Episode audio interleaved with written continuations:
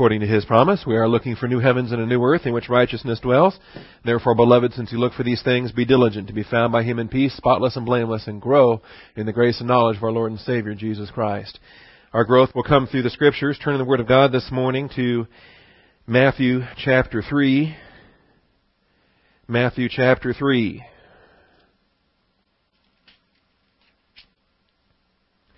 We do have some notes available that uh, we've actually we've had posted for some time, and we handed them out last week and the week before. Um, so if you don't have them, you won't need them for today. But if you don't have them, you'll want to come and get them. It's an entire packet that starts with the harmony of the Gospels and runs through what we covered last week with the uh, childhood of Jesus, the 12-year-old visit to the temple, and that. So everything that we wrapped up last week is available in uh, in these notes. Also, even if you do have the notes, you'll want to come and pick up a new Harmony of the Gospels. Um, we've had an error in our old Harmony of the Gospels handout for almost three years, and uh, just noticed yesterday. So we've uh, fixed that, and if you want, it's just four pages, two front and back, and you can pick these up and add those to the notes that you currently have. Part of the uh, part of the discrepancy, actually, in the uh, harmony of the Gospels is deals precisely with this section that we're about to begin. We had wrapped up the um, portion that was titled "Birth, Infancy, and Adolescence of Jesus and John the Baptist," and we were ready to move on to a portion that was titled "Truths about John the Baptist." And in the old harmony outline, that section titled Truths About John the Baptist had 12 items associated with it. And uh, the first one of which was the baptism of Jesus, and that's what we're going to talk about here today, the beginning of Jesus' ministry with his baptism in Matthew chapter 3.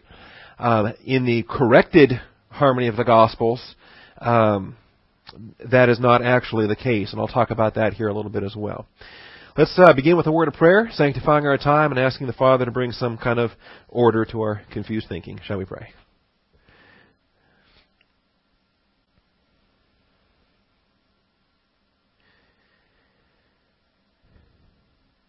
Heavenly Father, we do thank you for the truth of your word, and we do thank you for your faithfulness, for your mercy, love, and grace.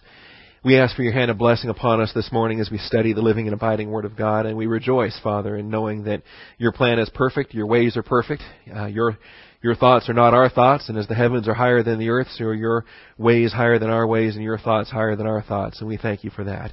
We also rejoice, Father, because of our of our uh, fallibility and the mistakes we make and the confusion we have, Father, from time to time, and knowing that the ministry of your word is not dependent upon the human beings involved and is not uh, impaired in any way. Father, it is your truth that goes forth, and you are the teacher, and we thank you for that. We rejoice, Father, in the perfection of your plan, and that even though it uses imperfect people, it still accomplishes perfect results, as you're the one who does the work, and we just so celebrate and so rejoice and uh, praise your name for the glory of your truth. And we thank you in Christ's name. Amen. All right, so we are actually ready today to take a look at the baptism of Jesus Christ in uh, Matthew uh, 3 here. And in the harmony of the Gospels, if you have a new one, that's fine. If you're still working off the old one, that's fine too. Um, you will notice that we place an approximate 30 AD date on his baptism. Not everyone agrees with that sort of timeline, and that's fine. We've discussed uh, timeline issues already in the introduction to our series. Um, but you will notice going across the chart, the location there being Jordan River, that's fine. But you'll notice Matthew, Mark, Luke, and John all four Gospels have scripture that pertains to the baptism of Jesus Christ. It is one of the, uh, there aren't that many actual events. The feeding of the 5,000, for example, uh, the baptism, the, obviously the cross. There are uh, a handful of places that are covered by all four Gospels we call the first three, Matthew, Mark, and Luke, we call those the synoptic gospels because they go together. They are roughly parallel with one another. They pretty much cover the same material. Uh, there's there's very little, for instance, that's in Matthew that is unique to Matthew that's, that isn't found in Mark and Luke. There's very little, in fact, virtually nothing in Mark that's not found in Matthew and Luke. There's a couple of things. Um, and there's very little in Luke that's not covered in Matthew and Mark. And so those three Gospels are really, they go together and they're often referred to as the Synoptic Gospels, which means they go together, alright? But John is the fourth Gospel. And John the bulk of John is actually unique. Some 80% to 90% of John is unique. And uh, the apostle John didn't even begin his writing until all the other apostles had died and he was really the final author of the New Testament and in really later years uh, put down these items in his gospel and that's why so much of John is is reflective. So much of John you can tell reflects decades of thinking and, and, memories about what Christ was teaching and what it means and what it meant, and especially uh, in all the ways that they didn't understand at the time, but only later came to fully appreciate. So. John is is really unique in uh, much of a subject matter, and so when you just can kind of glance down in the harmony chart and recognize that here with the baptism we have really the uh, uh, the first item that is covered in all four of the Gospels. And then you can glance down and kind of get a snapshot. The feeding of the 5,000 is another one. And uh, it's really not hard to spot places where um, the triumphal entry into Jerusalem, to find where uh, an event in Jesus' life is actually covered by all four of the uh, of the Gospels. So far as the remainder of the, the mistake, as it were, and trying to repair our mistake, um, what had happened in the previous handout where you had, there was no problem with the section we've already covered. We covered the introduction to Jesus Christ. There were three elements there. The birth, infancy, and adolescence of Jesus and John the Baptist. We covered 17 events there. And we really, we wrapped that up last week. The third section, the section titled Truths About John the Baptist, uh, that was a, was an entire section that was not actually uh, printed in the original uh, or the harmony that we've been using for almost three years now. That whole section was omitted, and um, the heading was actually assigned improperly to the section which follows. Um, so there are four items in this section, truths about John the Baptist, and we're going to touch on them briefly here this hour. Uh, his ministry begins. It's just simply reading through the headings here. Uh, the man and his message, his picture of Jesus, and his courage. And uh, much of that comes about through uh, Matthew chapter 3 verses 1 through 12 and John chapter 1 verses 19 through 28. And we're going to touch upon those as we lead into the baptism event itself. And so we're going to teach it really in passing on our way to the baptism event and uh, just move on to the beginning of Jesus' ministry and the 12 items that we see listed there. So, I guess for the tape log, I'll talk to Gina afterwards about what we're going to put down on the tape log. Uh, but this uh, section is simply truths about John the Baptist, as well as beginning of Jesus' ministry. And then starting next week, we'll just limit it to the beginning of Jesus' ministry and let it go at that. The first event that we're looking at is the baptism of Jesus. As I say, this is found in four Gospels, Matthew, Mark, Luke, and John. We have Matthew 3, 13 through 17, which we're going to read here in a moment. Parallel passage being Mark 1, verses 9 through 11. Luke 3, verses 21 through 23, and John 1, 29 through 34. We're going to spend the bulk of our study today in Matthew 3 and in John 1. I think the material in Mark and Luke pretty well match up with what we find in, in Matthew, and we won't uh, significantly refer to those passages this morning, although you're certainly welcome to and, and should read those parallel passages on your own in uh, following up what we do here today. We're also, before we can even get to Matthew uh, 3.13, we'll also take a little time to look at verses 1 through 12, and then before we get to John uh, 1:29, we'll spend some time to look at verses 19 through 28. Those are the intros, those are the lead-ins to the baptism event that will give us the material we want to look at pertaining to John the Baptist. Alright? So, here in Matthew chapter 3, as I say, we're looking at verse 13. Jesus arrived from Galilee at the Jordan, coming to John to be baptized by him, and we have the baptism event in verses 13 through 17. But let's, for the moment, focus in on verses uh, 1 through 12 and, and get the setting for this, which does indeed introduce John the Baptist. In those days, John the Baptist came preaching in the wilderness of Judea, saying, Repent, for the kingdom of heaven is at hand. We actually begin with point one, John the Baptist undertook a wilderness preaching ministry as the herald of the Christ. John the Baptist undertook a wilderness preaching ministry as the herald of the Christ.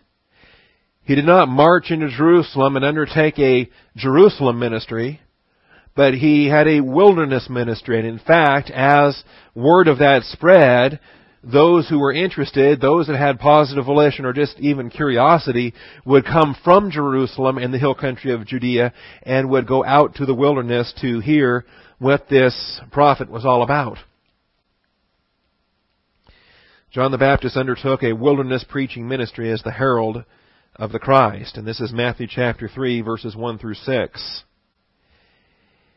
The context for this, uh, in those days, and uh, the context simply being in the aftermath of the death of Herod and the establishment of the different rules of Herod's sons that broke down the territory of Herod into four different parts.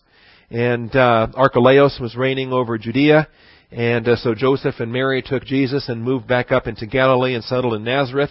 In those days, that is in the days of the of the tetrarchy, we say the four parts of what used to be Herod's kingdom, now uh, ruled individually by these four rulers. In those days, and we have estimated this as being about 30 AD or possibly 28 AD in that range. We really don't know how long the baptizer was working prior to verse 13 when Jesus arrived from Galilee at the Jordan coming to John to be baptized by him. How long was that repentance ministry? How long was that warning, the kingdom of heaven is at hand? We don't know. Um, we, it can indicate or speculate that it was at least a few weeks or months or possibly a couple of years, but it couldn't have been terribly long as uh, his ministry was never designed to be uh, to have any glory of itself. It was all designed to be introductory. It was all designed to introduce the Christ and then to fade from the scene. And so we have the context for this. His proclamation under main subpoint A, his proclamation, repent. Repent. Change your thinking, for the kingdom of heaven has drawn near. His proclamation, repent. We understand metanoeo, meta meaning to change, noeo meaning to think. Repent means change your thinking. For the kingdom of heaven has drawn near. And we want to be very clear on the forerunner, and we will spend time. We'll go back to Malachi. We'll remind ourselves of what the forerunner was all about. We want to recognize a couple of misconceptions about John the Baptist that for whatever reason continue to this day and people get confused about it. Because people get in their mind the thinking that that John the Baptist was uh, some form of uh, you know a, a, a Billy Graham evangelist that was going here and there and, and getting people saved. All right. Now, I don't doubt for a moment that if John the Baptist encountered an unbeliever that he didn't stop and give him the gospel and so forth, but his primary message was not evangelistic. His primary message was one of warning. He's not talking to unbelievers, he's talking to believers with respect to their change of thinking that's necessary, caught up in the world system, caught up in their politics, caught up in all of their legalism and darkness, that definitely need a change of thinking because the Christ is at hand. The kingdom of heaven is at hand. The primary ministry of John the Baptist is to believers, to believing Israel, that they, that their heart be turned back to the Lord, as they'd been so overwhelmed by worldliness and overwhelmed by the things they were distracted by. Very much following the message of Malachi. The whole book of Malachi is wake up and get it in order. See, a rebuke to the priests and a rebuke to Israel for not um, fulfilling what they should be fulfilling. So his proclamation, repent. The vast majority of cases in the scripture, Old Testament and New Testament, where repent is given as an imperative, are directed towards believers. The church at Ephesus was told to repent. You've left your first love, for example. the application of repent is more often than not directed towards believers who need a change of thinking. And I think all too often uh, evangelists or uh, believers trying to give the gospel, um, when they emphasize repent, too often or more often than not, they're distracting from what the real issue is in the in salvation, which is believe. All right, which is believe. Believe in the Lord Jesus Christ, and thou shalt be saved. So we have the proclamation here: repent, change your thinking, for the kingdom of heaven has drawn near. And we will go back to Malachi and see the purpose for the herald and the purpose for the forerunner because the baptizer fulfilled it in first advent and Elijah will fulfill that in second advent as the witnesses go forth prior to the second advent of Jesus Christ. Subpoint B, his clothing and diet were reminiscent of Elijah. Matthew 3, 4, and we relate it back to 2 Kings 1, 8. We also have the reference in Matthew 11 and verse 8. So in those days, John the Baptist came preaching in the wilderness of Judea, saying, Repent, for the kingdom of heaven is at hand. For this is the one referred to by Isaiah the prophet, when he said, The voice of one crying in the wilderness, Make ready the way of the Lord, make his paths straight. He's a forerunner. Isaiah spoke of it, Malachi spoke of it. Now John himself had a garment of camel's hair and a leather belt around his waist, and his food was locusts and wild honey. Remember, the last time we saw we saw John the Baptist, he was being raised in the wilderness. At the end of Luke uh, chapter one, after the song of uh, of Elizabeth, or the song of Mary, the song of Elizabeth, the song of uh, Zechariah. At the end of Luke chapter one, we have simply a comment that's made in verse 80, and the child continued to grow and to become strong in spirit, and he lived in the deserts until the day of his public appearance to Israel. Alright? That's the last we've seen of John the Baptist until now. Until we get to Matthew 3 1. In those days, John the Baptist came, preaching in the wilderness of Judea, saying. So, he, he's growing up in the wilderness, he's living in the deserts, He's definitely low profile, under the radar, we say. And then all of a sudden, under the leading of the Holy Spirit, he steps forward into public ministry. Never gone to school, didn't wasn't trained up by the Pharisees in their in their understanding of Scripture, but taught by God Himself, taught by his parents, taught by whomever out there in the in the deserts, and then he steps forward for public ministry. And so in Matthew three, we see this, and there's a lot of there's a lot of question. Well, who is this guy? And obviously, the Sanhedrin wants to know. The Pharisees want to know, and they send their lackeys and their minions and try to find out who who you know who are you? Who do you think you are? What are your credentials? that kind of thing. Are you the Christ? But his clothing and his diet were reminiscent of Elijah. He's not one of the uh, privileged scholars living in Jerusalem, learning uh, at the feet of Gamaliel, wearing soft clothing, eating the, the, the prime food and all the rest. This guy's rugged. This guy's from the desert. This guy eats locusts and wild honey and he's dressed like, uh, dressed like a bandit from out there in the, in the boonies. Alright? And very much reminiscent of Elijah in his Old Testament ministry the garment of camel's hair and a leather belt around his waist. His food was locusts and wild honey. You know, it's um, back to chapter 11. Another comment gets made about this. And uh,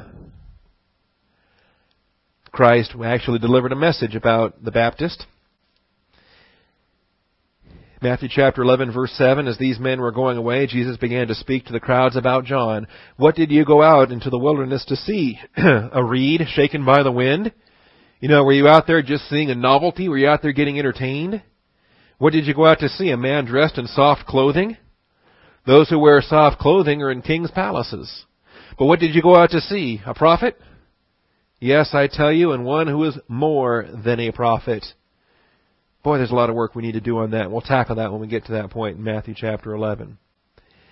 This is the one about whom it is written, Behold, I send my messenger ahead of you, who will prepare your way before you. He is more than a prophet because all of the other prophets in the Old Testament, their message was the Christ is coming, the Christ is coming, the Christ is coming.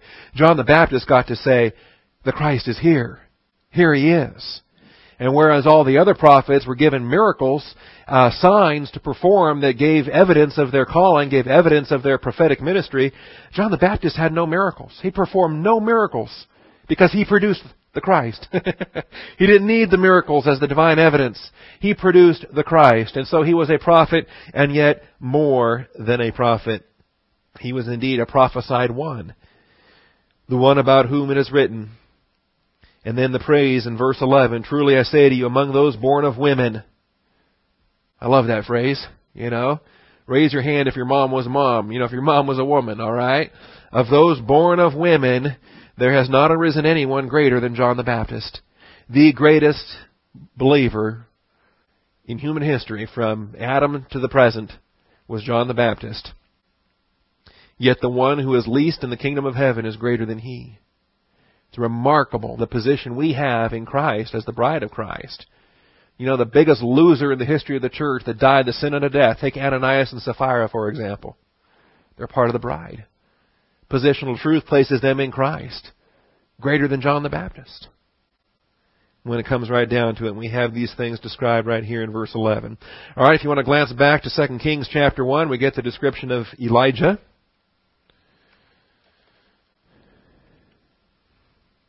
Elijah we have in both First Kings and Second Kings. Um, his famous uh, conflict with uh, the prophets of Baal and all of his things here with uh, Ahab and Jezebel that comes at the end of First Kings, and then in Second Kings he hands it off to Elisha in these first couple of chapters. And it's interesting when uh, Elijah was ministering he was pretty much a wilderness kind of guy. Ahab kept trying to kill him. Had uh, you know a warrant out for his arrest and execution, and so uh, Elijah would move around from place to place. We know that he outran chariots on occasion. We know that he had methods of transportation beyond the human capacity. And uh, if he wanted to disappear one place and reappear another place, see, that's what the Lord would do. This is long before any Star Trek transporter beam. All right, this is God just taking a person from here and putting them there, and it's interesting. And um, in the description here, um, verse five, when the messengers returned to him, he said to them, "Why have you returned?" And they said to him, "Well, a man came up to meet us and said to us, Go, return to the king who sent you." and say to him, Thus says the Lord, Is it because there is no God in Israel that you are sending to inquire of Beelzebub, the god of Ekron? Therefore you shall not come down from the bed where you have gone up, but shall surely die. And he said, Well, what kind of man was he who came up to you to meet you and spoke these words to you? And they answered, He was a hairy man with a leather girdle about, bound about his loins. And he said, It is Elijah the Tishbite. All right, that was enough of a description that there was only one guy who could be. All right, you know I don't know how many other hairy guys there were in Israel at the time, but uh, but to be a hairy man and to have the leather girdle around his loins and to be dressed in such a manner was unique. That somebody dressed like that, stepping forward saying, Thus says the Lord, well, that's a clue. Alright? And he knows for certain. And so the king sent to him a captain of fifty with his fifty, and on they go. And this is kind of a fun story, and I'll let you read it on your own. But uh, these captains in their 50s, and then finally the third captain got smart and said, I don't want to end up like those first two captains in their 50s and the things there. So, um, anyway, the clothing and diet. Now, the promise was given that Elijah would return. Remember, Elijah never died. Elijah was caught up to heaven on the fiery chariot and he never physically died. And promise was that Elijah would return. And so here's a guy dressed in, in these, uh, camel's hair with a belt around his loins and he's eating this and he's a wild guy from out in the woods. And, uh, the anticipation and he's saying repent for the kingdom of heaven is at hand. So there's anticipation that, hey, is this it? Is this really Elijah? Has Elijah returned? Is this what's going on? So we can understand some of the excitement that uh, surrounded this. Point C. John enjoyed unparalleled response to his preaching. as great multitudes came out of Jerusalem, Judea, and the Jordan in order to be baptized. Matthew 3 verses 5 and 6. The, the response that we have indicated here in Matthew 3 is extraordinary. Unparalleled response.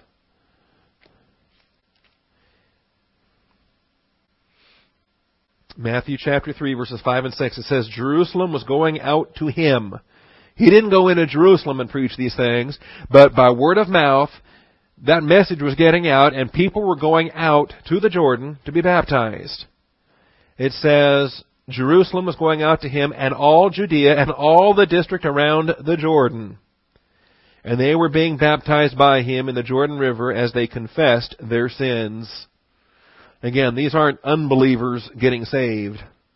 These are believers who've been walking in carnality, been walking in darkness, been walking in their systems of pride and religion and legalism and all the rest, and realize they need to get their heart right before their Christ appears. So they had positive volition to the warning that the Christ was coming. Very pertinent message for today because we have again a warning that Christ is coming. Behold, I come quickly. He can come today. And yet how many believers are so caught up in worldliness, so caught up in carnality? The question gets asked when the Son of Man appears, will he find faith upon the earth? Will there actually be positive volition believers that are ready? Or is there going to be a whole collective uh-oh when they hear the trumpet? you know, the trumpet sounds and then believers around the planet go, oops, because there's not a whole lot of time to confess in that twinkling of an eye when you're transformed and caught up into the clouds.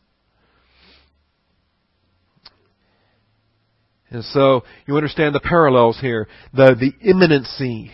Israel in the intertestamental period, when, when, when Malachi closed the scriptures and said, don't be adding to this, is very much like the apostle John who closed the scriptures in Revelation and said, don't be adding to this. Alright? and saying the Christ is coming quickly. Jesus Christ says, behold, I come quickly. In Malachi, the, the final, I mean, just, we're in Matthew, right? Flip back a couple pages. Look how the Old Testament ends. Malachi 4 verses 5 and 6, Behold, I am going to send you Elijah the prophet before the coming of the great and terrible day of the Lord. He will restore the hearts of the fathers to their children, and the hearts of the children to their fathers, so that I will not become, so that I will not come and smite the land with a curse. So that's how the Old Testament ends. And they're left with a, a an expectation of imminency, of, well, any time now, any day now, uh, Elijah's going to come and he's going to bring about this repentance. It was a ministry of restoring hearts of the fathers to the sons and sons to the fathers, getting believers back oriented to the Word of God like they should be oriented to. And so when John the Baptist arrives on the scene and he says, repent, for the kingdom of heaven is at hand, and he's, he's decked out like Elijah, and we're told elsewhere that he comes in the spirit and power of Elijah, we understand what's going on here. So Matthew 3, 5, and 6, the unparalleled response is quite interesting. There'll be more of that coming up too, where the people are just stunned when Jesus is teaching. They're just stunned. They say, well, we never heard any of this before. He taught with authority. And they said, you know, none of our Sadducees ever taught like this. None of the Pharisees ever taught like this. None of the scribes ever taught like this. And they were eating it up. You know, believers that are hungry for teaching, when they finally find teaching, they go, oh my goodness, I never knew this was out there before. I never knew there were churches that did this kind of thing before. Goodness. What have I been missing all this time? And they get, they, they, they can sink their teeth into some meat and some teaching and they go, wow you know, here's uh, the ministry of the ba- of, of uh, the baptizer, and he's spirit filled, and he's teaching the word, and he's proclaiming it boldly. And they're willing to make that walk from Jerusalem all the way out to the Jordan to get fed. Pharisees weren't teaching them that way. The Sadducees weren't teaching them that way. You know, if you think about it, the bulk of, of legalistic religions, their goal is not to really teach their people. They do much better if they can keep their people really kind of ignorant and, and say, well, just trust us. We'll tell you what to do. We'll tell you what to think. Just trust us. See. And so whether it's, you know, the Roman church and listen to the priest, he'll tell you what to do, or whatever form of legalistic church, they don't really want to teach their people. Keep them ignorant, keep them in the dark. Trust us, we'll handle it. We're the priests, you're the people. You see? Pharisees were the same way. The legalistic Jewish religion, same way. Trust us. We're the experts. We're the scribes. We're the experts in the law. We'll tell you how to apply it. We'll tell you what to do. Just follow our guidance and you'll do fine. Now all of a sudden here comes Bible teaching. Here comes a message. Here comes a prophet. Probably the first teaching prophet since Malachi. See, so far as we know, that we don't know of any others in between the Testaments. Uh, the other prophets we have glimpses of didn't have teaching ministries. Simeon and Anna, they were waiting in the temple. We don't know what kind of teaching ministry they had. But here's a prophet, and here's a prophet sent to Israel, and he's announcing the coming of the Christ. And so we see unparalleled response. Now, this whole idea of baptism, this whole idea of baptism here, subpoint one under C, Judaism's baptism ritual of Gentile proselytes. Judaism, now Judaism in between the Testaments actually developed a baptism ritual. You can't find it in the Old Testament, but it developed in between the Testaments. Judaism's baptism ritual of Gentile proselytes likely followed 70 AD and bears no influence upon John's baptism. You're going to read a bunch of books maybe, and they're going to say that John the Baptist was following a Jewish practice of, uh, of baptizing proselytes into the Jewish faith. Problem with that is we can really find no clear evidence that that procedure took place this early, or that it took place at all prior to 70 AD. And it bears no influence upon John's baptisms. John's baptism. Uh, all too often, these um, scholars that are trying to find explanations for things and say, well, you know, the origins of this practice came, they borrowed it from such and such a source. Now stop and wait a minute. My Bible says they were directed by God in the things they did, in the things they spoke of, in the things they wrote. See, directed by God in their rituals, in their practices, in their messages, in their writings. So if you come across these scholars that are trying to find earthly explanations and sources for traditions or practices or different things, just better put a big old grain of salt in there. In fact, put 10 grains of salt in there and, and take it that way and say, you know, chances are those are the same scholars that think that's how the Bible was written.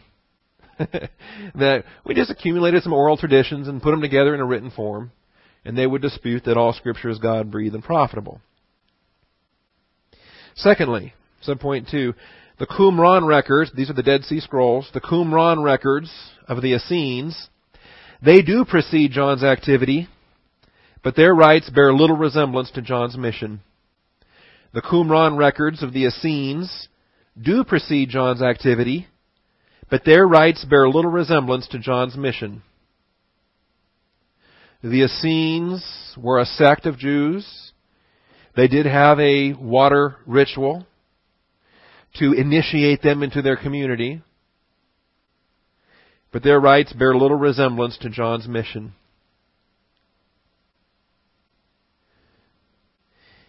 They uh, didn't really have much of an outreach to the Jews at large. Their uh, whole idea was just going out to the boonies and being separate, being little hermits, being monks, being separate, being holy, and being you know, different than the than the uh, the Jews back there in Jerusalem, those that were caught up in worldliness. They had no burden to actually go and minister to those worldly Jews. But if, you know, someone got tired of the worldliness and wanted to come out and join them, well, okay, we got some rituals and rites and you can come through and become a part of us, so to speak. John wasn't inviting people to come to himself. He was warning them that the Christ was coming and they had to get their heart right. So, you may again be read all these scholars and those who will try to tell you that John the Baptist was an Essene. Can't prove that, can't know that. In fact, I think the evidence is against that. Some that tell you, well, Jesus was an Essene. Jesus was, much of his ministry was similar to the Essenes' message. Wrong answer there too. You're not getting that in Scripture. What we have here is God fulfilling what He promised in Isaiah and Malachi. And John the Baptist is coming to fulfill that. He's coming as a herald. He's coming to announce the Christ. That's what we have here.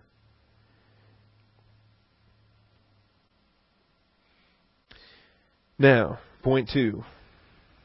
When the religious political leaders came to participate in the baptism ritual, John confronted them like Elijah before the prophets of Baal. When the religious political leaders came to participate in the baptism ritual, John confronted them like Elijah before the prophets of Baal. Became immediately confrontational.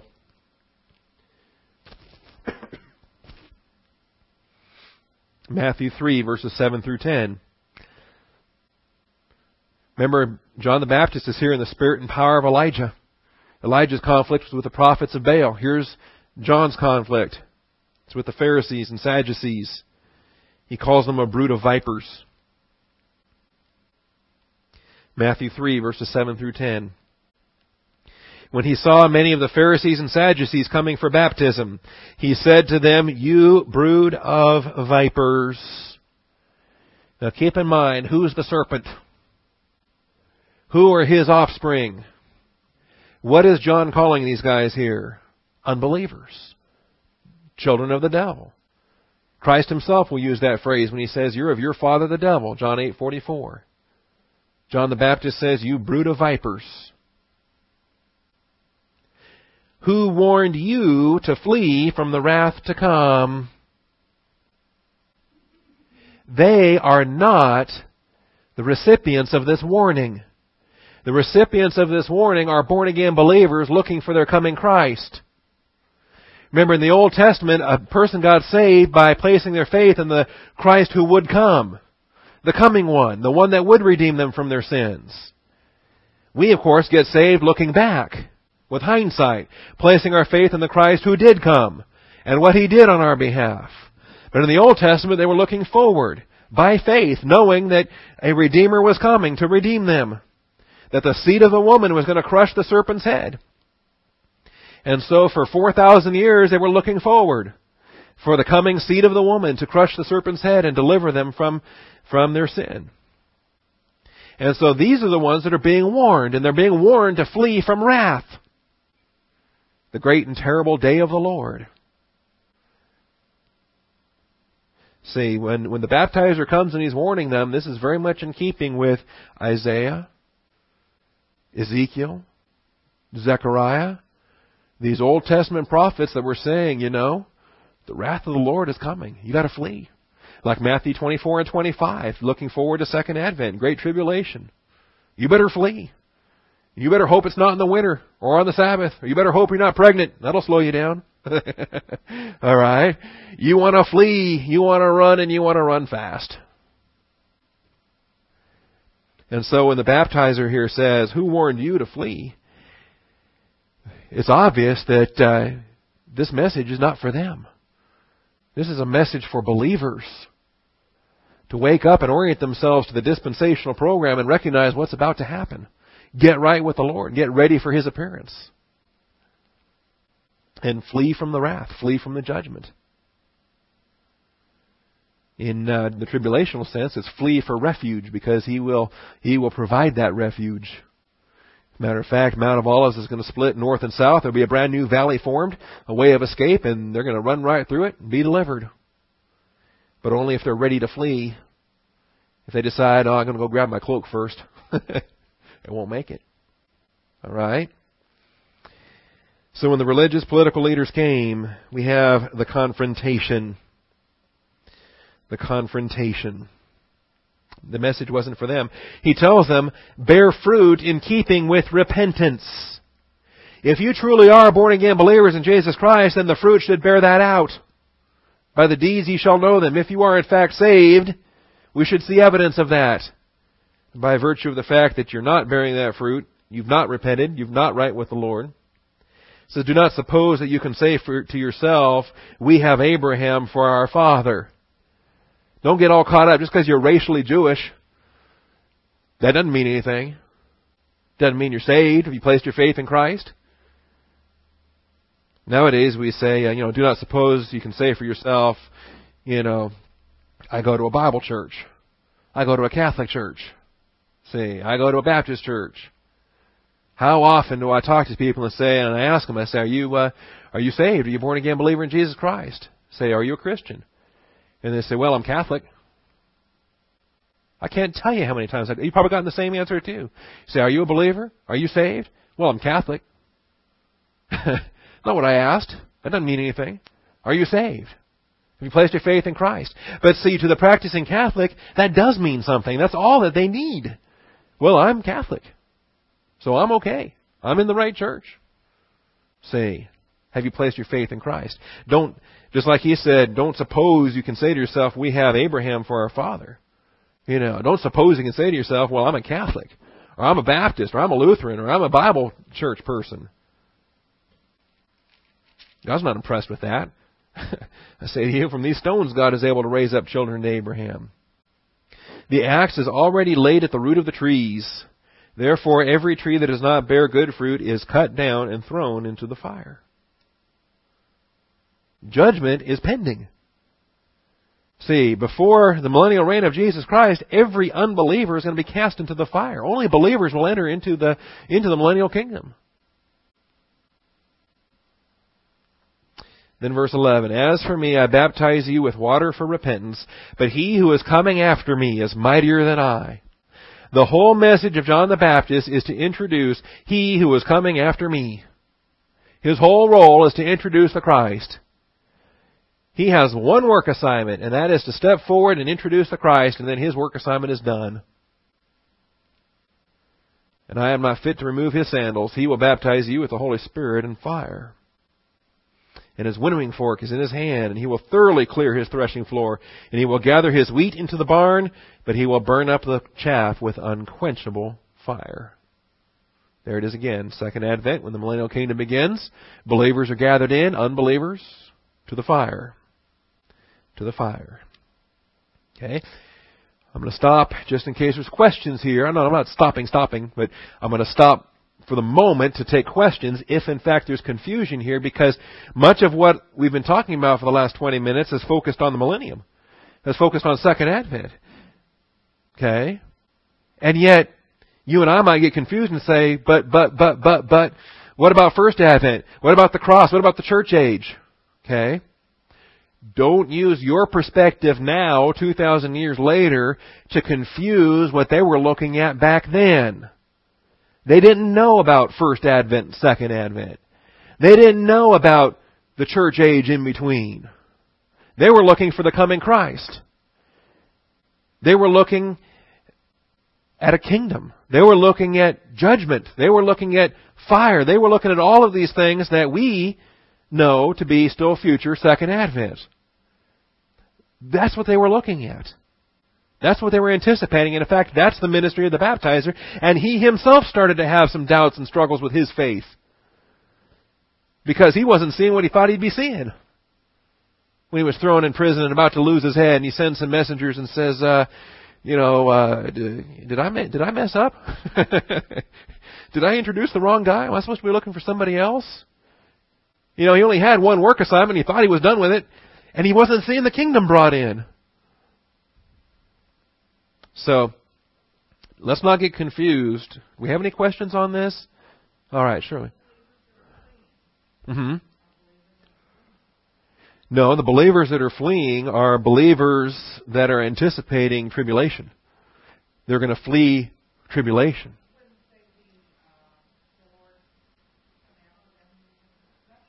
Okay, what, okay, what is yet future is the great tribulation of Israel.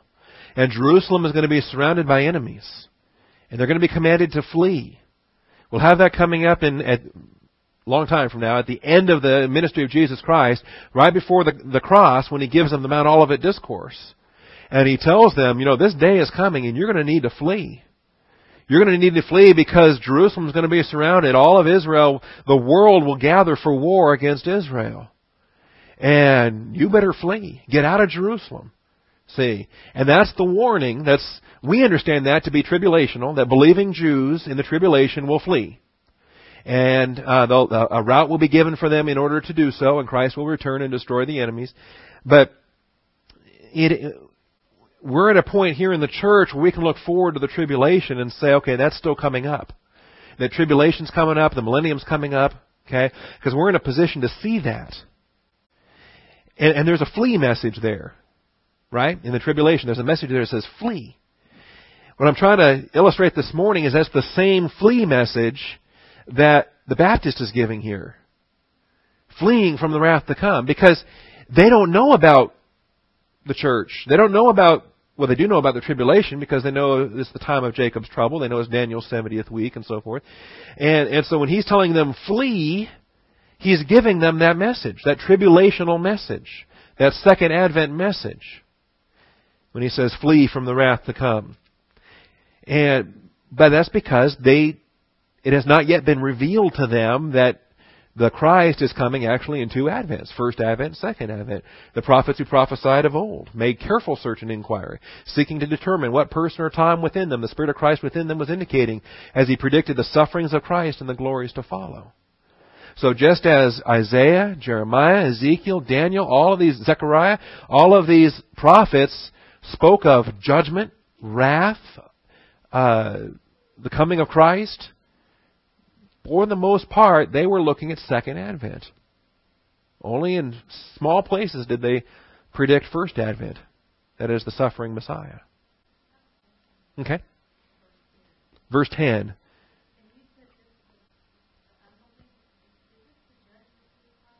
Nope. The axe is already laid at the root of the trees, therefore every tree that does not bear good fruit is cut down and thrown into the fire.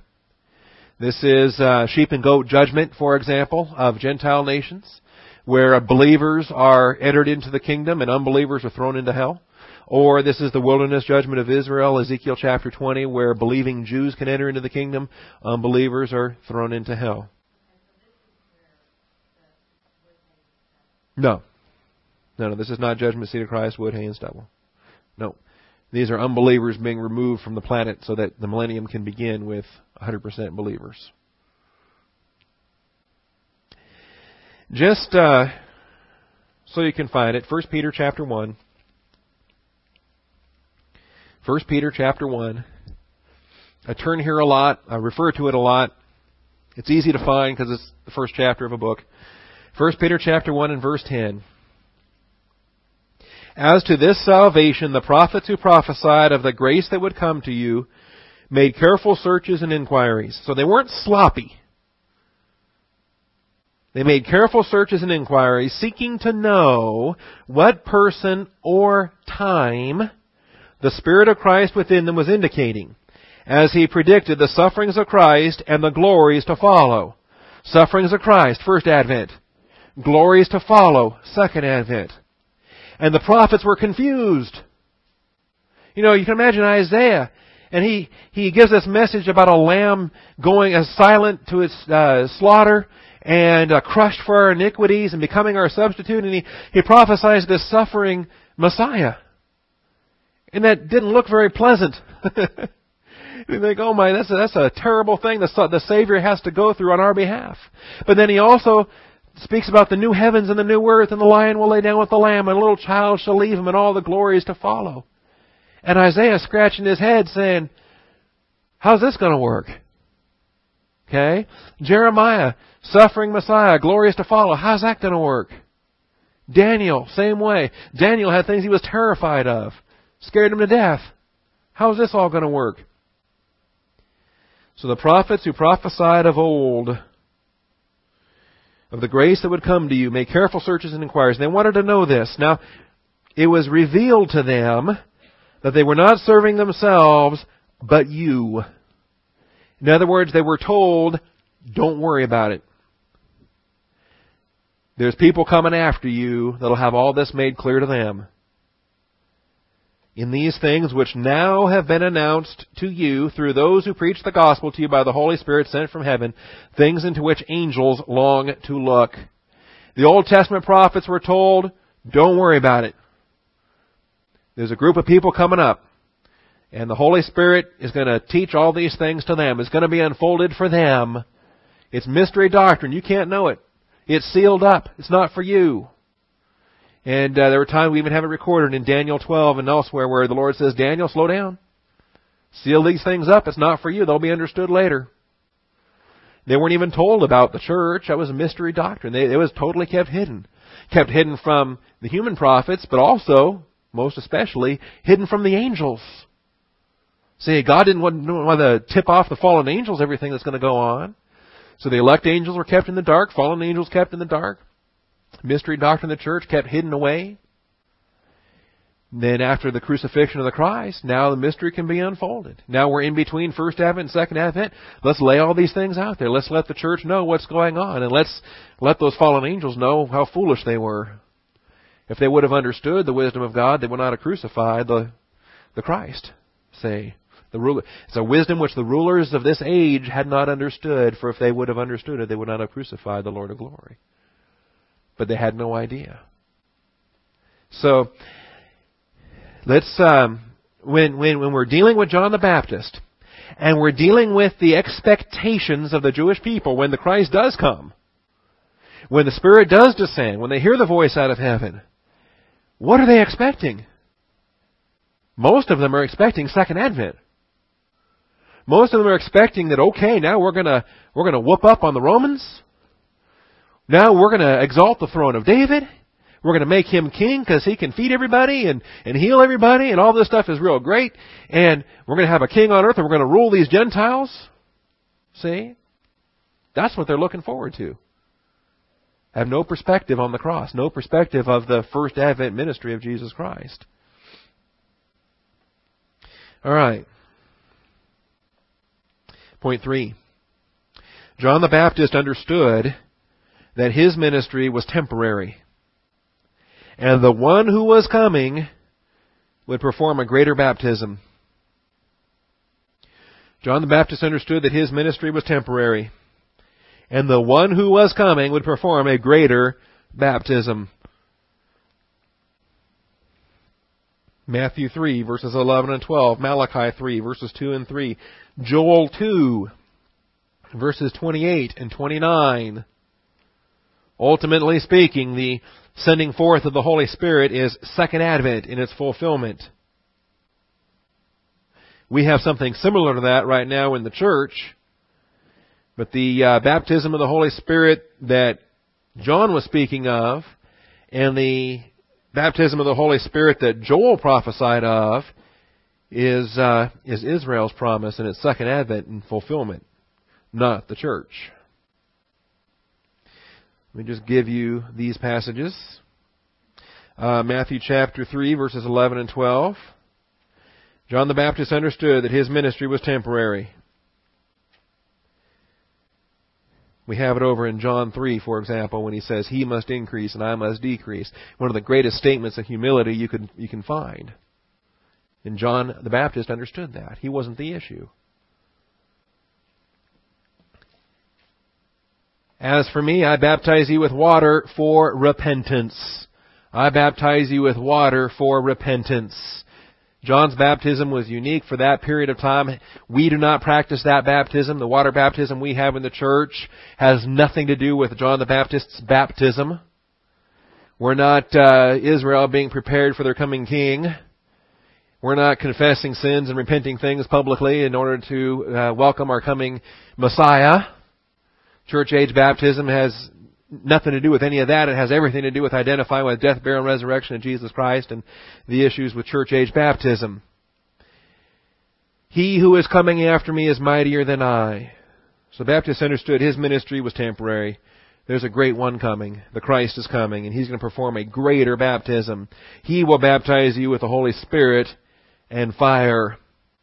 Obviously, Israel, the believing Israel, will receive the Holy Spirit and be ushered into the millennial kingdom. Unbelievers will receive the fire as they're cast into hell. Alright. Sheep and goat judgment from Matthew 25. Judgment of Israel from Ezekiel chapter 20. His winnowing fork is in his hand, and he will thoroughly clear his threshing floor. See, until this point of time, we can't sort them out. God will sort them out when He begins His kingdom here on earth. Malachi 3. Back to Malachi.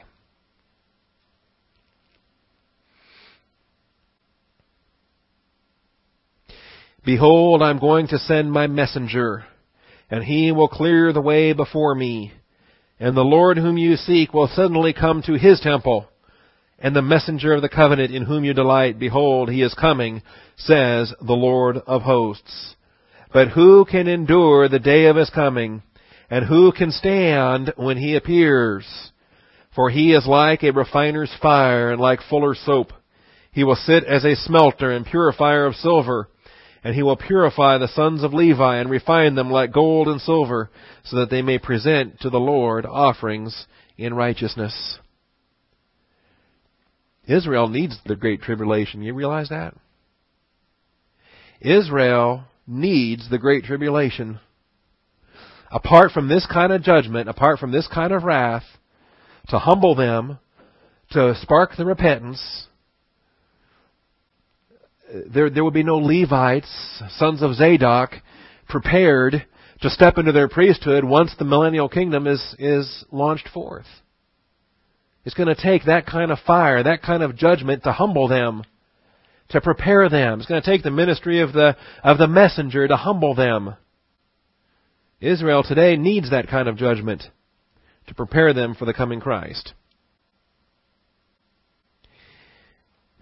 Likewise, the prophet Joel in his prophecy of the coming Spirit. Joel chapter 2.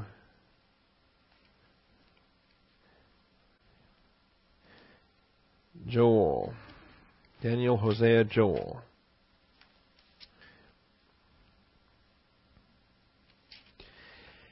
Knowing that this is during the period of judgment, the great and terrible day of the Lord blow it in the chapter 2 begins, blow a trumpet in Zion and sound an alarm on my holy mountain. Let all the inhabitants of the land tremble, for the day of the Lord is coming. Surely it is near. Judgment, gloom, flee. Alright? And in that context, we have the promise of the Holy Spirit. Verse uh, 28, it will come about after this, that I will pour out my Spirit on all mankind. That second advent. That can only happen after the unbelievers are removed. He's not going to pour out His Holy Spirit on unbelievers. But after all the unbelievers are removed, and now we have only believers on the planet, here comes the Holy Spirit on all mankind. And your sons and daughters will prophesy. Israel will be blessed with prophetic ministry. Your old men will dream dreams. Your young men will see visions. Even on the male and female bond slaves, you might have servants there. There will be slavery in the millennial reign of Jesus Christ. I will pour out my spirit in those days. Alright, so there's promise, there's encouragement, but it comes after the warning. In fact, in Joel 2, he even goes back to the warning. Even goes back and reminds them that this is um, that there is this need to flee. I will display uh, wonders in the sky and on the earth, blood, fire, and columns of smoke. The sun will be turned into darkness, the moon into blood, before the great and awesome day of the Lord comes. And it will come about that whoever calls on the name of the Lord will be delivered. For on Mount Zion and in Jerusalem there will be those who escape, as the Lord has said. Alright? Even among the survivors whom the Lord calls. He'll make that provision. He will make provision. It'll seem like there's none.